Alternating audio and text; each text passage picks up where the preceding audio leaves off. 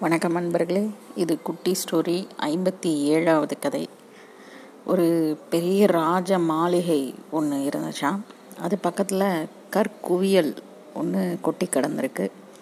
அப்போ சில பசங்க வந்து விளையாடுறதுக்காக அந்த பக்கம் வந்த பசங்க ஒரு கல்லை எடுத்து அந்த மாளிகையோட ஜன்னல் கண்ணாடி மேலே வீசியிருக்காங்க. அந்த கல் வந்து பறக்குது மேலே. இப்போ அந்த கல்லோட பார்வையில் இந்த கதையை பார்ப்போம். அந்த கல் வந்து வாழ்க்கையில் அதுதான் முத தடவை அது இப்படி பறக்குது. அதுக்கு வந்து ஒரு புது அனுபவம்.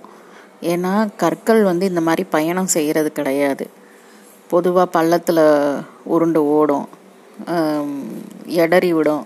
அவ்வளோதான் செய்யுமே தவிர பறக்கிறதுங்கிறது வந்து அதோட வாழ்க்கையில் இது ஒரு வரலாறு காணாத ஒரு புது விஷயமா இருந்துச்சு. அப்போ அந்த கல் மேலே போகிறது வந்து ஒரு புது அனுபவமாக இருக்க இருக்க அதுக்கு ஒரே சந்தோஷம். ஏன்னா மற்ற கல்லாம் தரையில் கிடக்கு.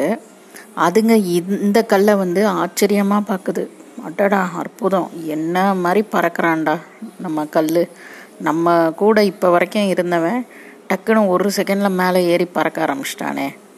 சூப்பர் அப்படின்னு. அதாவது இந்த கூட்டத்தில் ஒரு ஃபோட்டோகிராஃபரு ஒரு அரசியல்வாதி அவனோட நண்பன் யாரோ இருக்காங்கன்னு வச்சுக்கோங்க. எல்லாம் நம்ம பையன் தான் சார். நமக்கு தெரிஞ்ச பையதான்னு சொல்லுவாங்க பாருங்க. ஒரு ஆள் உயர்ந்தா.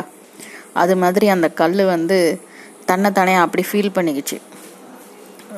இந்த மாதிரி நம்ம பறக்கிறது வந்து ஒரு பெரிய விஷயம்னு உடனே இது வேற கல் வேற சொல்லியிருக்கு. நண்பர்களே பயப்படாதீங்க. நான் இந்த வானத்தை நோக்கி பயணம் போகிறேன் திரும்பி வந்து உங்களுக்கு எல்லாத்தையும் சொல்கிறேன் அப்படின்னு சொல்லிச்சான். இந்த ஆகாயத்தோட ரகசியத்தெல்லாம். அதை வேற சொல்லி கத்திக்கிட்டே ப பறந்து போயிருக்கு. அப்போ அந்த மாளிகையோட ஜன்னல் கண்ணாடி மேலே மோதின உடனே அந்த கல் அந்த கண்ணாடியில் பட்ட உடனே கண்ணாடி உடஞ்சிருச்சு. கண்ணாடி வந்து சுக்கல் சுக்கலாக நொறுங்கிடுச்சு. இது வந்து கல்லோட பலம் கிடையாது. தூக்கி அடித்தவனோட பலம். அந்த கல் பட்ட உடனே கண்ணாடி உடையக்கூடியது. ஸோ கண்ணாடி உடஞ்சி போச்சு. ஆனால் இது அந்த கல்லுக்கு தெரியுமா? அந்த கல் உடனே கலகலகலகலன்னு சிரிச்சிச்சு. என்னமோ பெரிய அரசியல்வாதி பெரிய பவர் உள்ள ஆள் மாதிரி. இதுக்கு தான் சொல்கிறது நான் வர்ற வழியில் குறுக்க நின்னா இப்படி தான் சுல்லு சுல்லாக உடஞ்சி போவீங்க. அப்படின்னு அந்த கண்ணாடியை பார்த்து வேற நக்கலாக சுரிச்சிச்சான் இந்த கல் பா கல் பண்ணுற அழிச்சாட்டியம் இருக்கே. அப்படியே பறந்து கண்ணாடியை உடச்சிச்சா? அடுத்து நேராக போய் ஒரு அந்த மாளிகைக்கு உள்ளே இருக்கிற விரிப்பில் போய் விழுந்தது. அது வந்து ஒரு விலை உயர்ந்த விரிப்பாக இருக்குது. ஒரு நல்ல ஃபர் ஒரு சாஃப்டான ஒரு விரிப்பு. உடனே இதுக்கு என்னென்னா இந்த மாளிகைக்காரங்க நான் வர்றேன்னு தெரிஞ்சு நமக்கு செம்ம ஏற்பாடு பண்ணியிருக்காங்க. குழு குழுன்னு இருக்குது இந்த ரூமு இந்த தர விரிப்பெல்லாம் விரித்து வர்ற வழியில் கண்ணாடி வச்சு வர்ற இப்போ நான் வந்து விழுற இடத்துல வந்து எனக்கு விரிப்பெல்லாம் வேற விரித்து வச்சு ஏகப்பட்ட விருந்தோம்பல் பண்ணுறாங்க ரொம்ப சூப்பர்ப்பா. செம்மையாக இருக்குப்பா. இதான்ப்பா வாழ்க்கை. எப்படி பறந்து வந்தேன் பார்த்தியா இவங்க எல்லாம் ரொம்ப நல்லவங்கடா. இந்த மாளிகை கட்டினவன் கண்ணாடியை வச்சவன் விரிப்பை விரிச்சவன்லாம் ரொம்ப நல்லவன்டா அப்படின்னு ரொம்ப பெருமிதமாக இருந்துச்சான் அந்த கல் அதுக்கப்புறம் கொஞ்ச நேரத்தில் கல் உடச்ச கண்ணாடி சத்தம் கேட்டு வேலையாள் வந்திருக்கான். வேலையாள் வந்து அந்த கல்லை தூக்கினவுடனே இந்த கல் நினச்சிருக்கு? அட இவர் தான் ஓனர் போல். இன்னும் நம்மளை எதுவும் பெருசாக நம்மளை ரொம்பவே பாதுகாப்பாக வைக்க போகிறாரோ என்னவோ. ஆனாலும் எனக்கு என் ஆளுங்க ஞாபகம் தான் வருது. என் வீட்டுக்கு போகணுன்னு தான் எனக்கு ஆசையாக இருக்குது இவங்க விருப்பப்பட்டாலும் நம்மளால் இருக்க முடியாது. என்னனாலும் என்னோட கூட்டாளிங்கெல்லாம் சக கூட்டாளிங்க சக கற்கள் எல்லாம் கீழே இருக்காங்களே அவங்க கிட்ட தானே நம்ம போகணும் அப்படின்னு நினச்சிச்சு. கொஞ்சம் ஹோம் சிக்னஸ் வந்துருச்சு. அதுக்கு இந்த கல் பறந்து வந்தது இல்லையா? பற பறக்காத கல் பறந்து வந்ததுனால அதுக்கு வந்து ஒரு நினப்பு.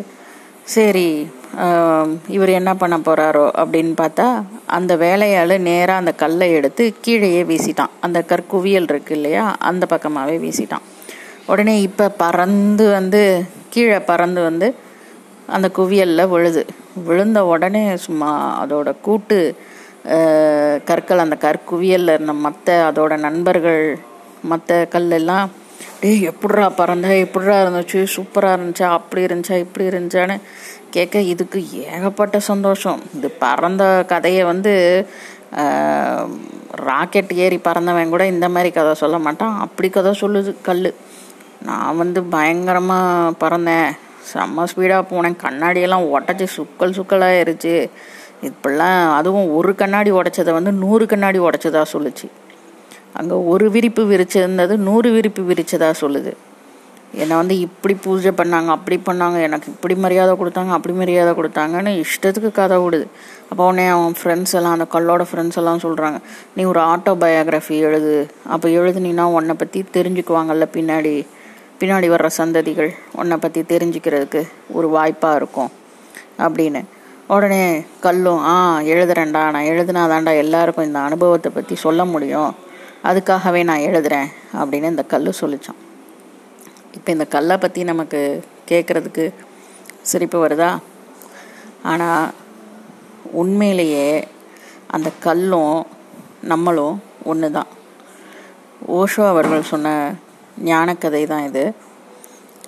ஏன்னா அந்த கல்லுக்கு தன்னை யார் தூக்கி போட்டாங்கன்னு தெரியாது. தான் எங்கே போகிறோன்னு தெரியாது. எதுக்காக தூக்கி போட்டாங்கன்னு தெரியாது. அது வந்து தானே நினச்சிக்கிச்சு தான் தான் போய் கண்ணாடியை வேற உடச்சோன்னு. நம்மளும் நமக்கு என்றைக்குமே சாய்ஸ் கொடுக்கப்படல. நம்ம யார் மூலமாக பிறக்கணும் நம்ம எப்படி பிறக்கிறோம் எதுவும் நமக்கு தெரியாது. எதுக்காக நம்மளை பெற்றாங்க அதுவும் தெரியாது. நம்ம எதுக்காக இங்கே வாழ்கிறோம் அதுவும் நமக்கு தெரியாது. நம்ம வாழ்க்கையை முடித்து நம்ம எங்கேயும் போக போகிறோமா அதுவும் நமக்கு தெரியாது. இப்படி இந்த கல் மாதிரி தான் நம்ம எந்த கேள்விக்குமே பதில் தெரியாமல் ஆனால் அந்த கல் எவ்வளோ சந்தோஷப்பட்டு பறந்து கண்ணாடி உடச்சிச்சோ திருப்பி அதோட நண்பர்களான கல் கற்கள் கிட்ட வந்து கதை சொல்லிச்சோ அதே நிலமையில தான் நம்மளும் இருக்கோம். அதனால் நம்மளும் அப்பப்போ நினச்சி பார்த்துக்குவோம். நம்ம வெறும் வீசி எறியப்பட்ட ஒரு கல் தான்னு. சரியா?